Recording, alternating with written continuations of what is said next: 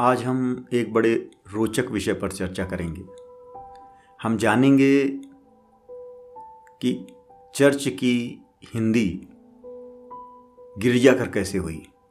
Church को हिंदी में गिरजाघर क्यों कहते हैं? गिरजाघर का क्या तात्पर्य है? और यह चर्च के हिंदी के रूप में कैसे आया? बड़ी ही रोचक कहानी है, बड़ी ही ये घटना, बड़ी ही रोमांचकारी है। और हम इसके माध्यम से समझेंगे कि जो सनातन धर्म है, जो हिंदू धर्म है, किस तरह से इसने विभिन्न मतों को, विभिन्न संस्कृतियों को, विभिन्न विचारों को, विभिन्न संप्रदायों को किस तरह से अपने अंदर समाहित कर लिया है। गिरजाघर का हम अगर तात्पर्य लगाएँ हिंदी में, गिरिजा हम पार्वती जी को कहते हैं। गिरिजाघर का मतलब हुआ पार्वती जी का घर। तो गिरिजाघर चर्च को क्यों कहा गया? क्या कारण हो सकता है इसके पीछे? शायद आप लोगों में से बहुत सारे लोगों ने ये सोचा हो, और शायद बहुत सारे लोगों ने में से ये कभी किसी ने ना भी सोचा हो। जस्ट ऐसे ही कहते चले आए हूँ कि गिरजाघर क्या है। वस्तुतः अगर हम भारत में क्रिश्चियनिटी की हिस्ट्री को देखें, इतिहास को देखें। बहुत पुराना इतिहास है। जब वेटिकन ने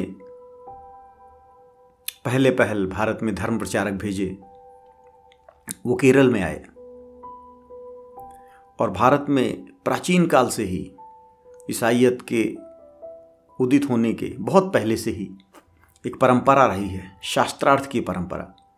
यहाँ विभिन्न मतावलंबी अपने अपने मत को सत्य मानकर परस्पर आपस में शास्त्रार्थ करते थे, विचार विमर्श करते थे, तर्क वितर्क करते थे और जो तर्क के माध्यम से अपनी बात को सिद्ध कर लेता था,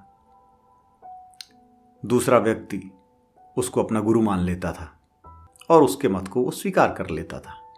यह भारतीय परंपरा रही, यह सनातन धर्म की परंपरा रही यहाँ कभी भी किसी विरोधी मत को मानने वाले का सर नहीं कलम किया गया, उसको जहर नहीं दिया गया। सुकरात की तरह न किसी को यहाँ जहर पीना पड़ा, न ईसा मसीह की तरह यहाँ किसी को सूली पे टांगा गया। यहाँ एक तर्क वितर्क की बड़ी स्वस्थ परंपरा रही। इसी क्रम में जब ईसाई धर्म प्रचारक भारत में आए, उन्होंने अपने धर्म का प्रचार चालू किया। अपने धर्म के बारे में व्याख्यान दिए, सिद्धांत दिए। यहाँ जो उस समय पंडित लोग मौजूद थे मनीषी लोग मौजूद थे धर्माचार्य लोग मौजूद थे उनका उन, उनसे शास्त्रार्थ हुआ। और ईसाई प्रचारकों ने कहा कि हमारे ईसा मसीह ईश्वर के पुत्र हैं सन ऑफ़ गॉड हैं। बहुत सारे तर्क वितर्क हुए पुनर्जन्म के बारे में कई सारी चीज़ें। तो यह प्रश्न हुआ कि ठीक है हमने मान लिया कि आपके ईसा मसीह ईश्वर के पुत्र हैं ही son of God. But who is God ईश्वर कौन है जिसके वह पुत्र हैं? तर्क वितर्कों की बड़ी लंबी चौड़ी श्रृंखला चली और अंततोगत्वा उन प्रचारकों ने यह स्वीकार किया कि भगवान महेश्वर, भगवान शंकर, जो देवों के भी देव हैं, देवाधिपति हैं, वही परमपिता परमेश्वर हैं। और उन्हीं के पुत्र ईसा मसीह हैं। इसी कारण से चर्च को हिंदी में गिरजाघर कहा जाने लगा।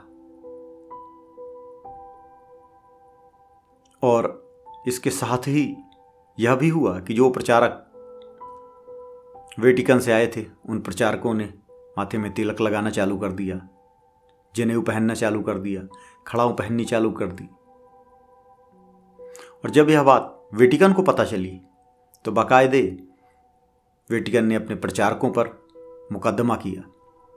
कि वेटिकन के इतिहास में, उनके कोर्ट केस के इतिहास में दर्ज है। और इन प्रचारकों ने अपने डिफेंस में ये कहा कि हमने भारत में धर्म प्रचार किया, हमने जनेऊ पहना, हमने चंदन लगाया, हमने खड़ाऊ पहनी। इससे, लेकिन इससे हम हिंदू नहीं हो गए। हमने अपने बात वहाँ रखी, अपना प्रचार किया, हमने लोगों को ईसाई भी बनाया, अपने मत में उनको धर्मांतरित किया। लेकिन हमारा ये मानना है कि अगर हिंदू धर्म में बहुत सारी अच्छी और वैज्ञानिक बातें हैं तो क्रिश्चियनिटी को उसे एक्सेप्ट कर लेना चाहिए। इस तरह से यह एक समन्वयकारी नीति के तहत हिंदू धर्म ने भारत में ईसाई धर्म का वेलकम किया और ईसा मसीह को महादेव के पुत्र कार्तिकेय के साथ एक रूप करने के प्रयत्न चल पड़े। हमारी परंपरा इसी तरह की रही है। जहाँ अयप्पा स्वामी की पूजा होती थी साउथ में, अयप्पा स्वामी भगवान विष्णु हो गए, मुर्गन कार्तिकेय हो गए, बहुत सारे प्रकृति के विभिन्न रूपों में, विभिन्न स्वरूपों में जीव जंतुओं के रूपों में प्रकृति की शक्तियों की पूजा होती रही।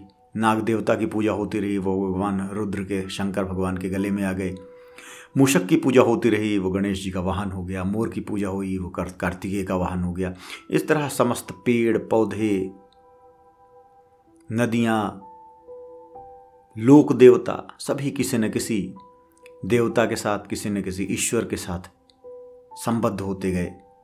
और एकम सत विप्रम बहुधा वदंती, अर्थात ईश्वर एक है और विद्वान लोग अनेक प्रकार से उसे कहते हैं। उस तक पहुँचने के अनेक मार्ग हैं। किसी भी द्वारा मार्ग द्वारा हम वहाँ तक पहुँच सकते हैं। यह वेद की युग उक्ति को चरितार्थ करते गए। यह बड़ा ही रोचक प्रसंग है। शायद हम में से बहुत लोगों को यह कथा नहीं मालूम होगी, यह स्टोरी नहीं मालूम होगी। ये स्टोरी के रूप में यह भी दिखाती है कि किस तरह हिंदू धर्म ने अपने अंदर सभी धर्मों को, सभी पंथों को समाहित करने का प्रयास किया है।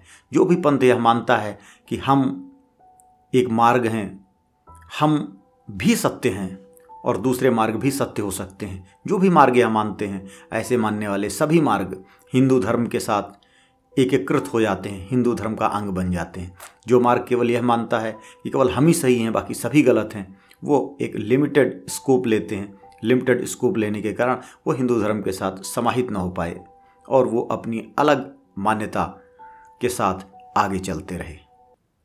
हम इस तरह और भी कहानियाँ लेकर उपस्थित होंगे अपने साथियों के साथ ताकि लोग धर्म के बारे में, हिंदू धर्म को समझ सकें, हिंदू धर्म को जान सकें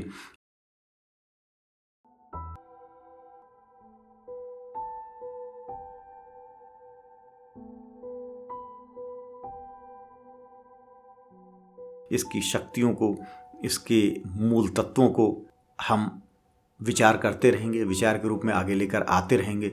अभी के लिए इतना ही। नमस्कार।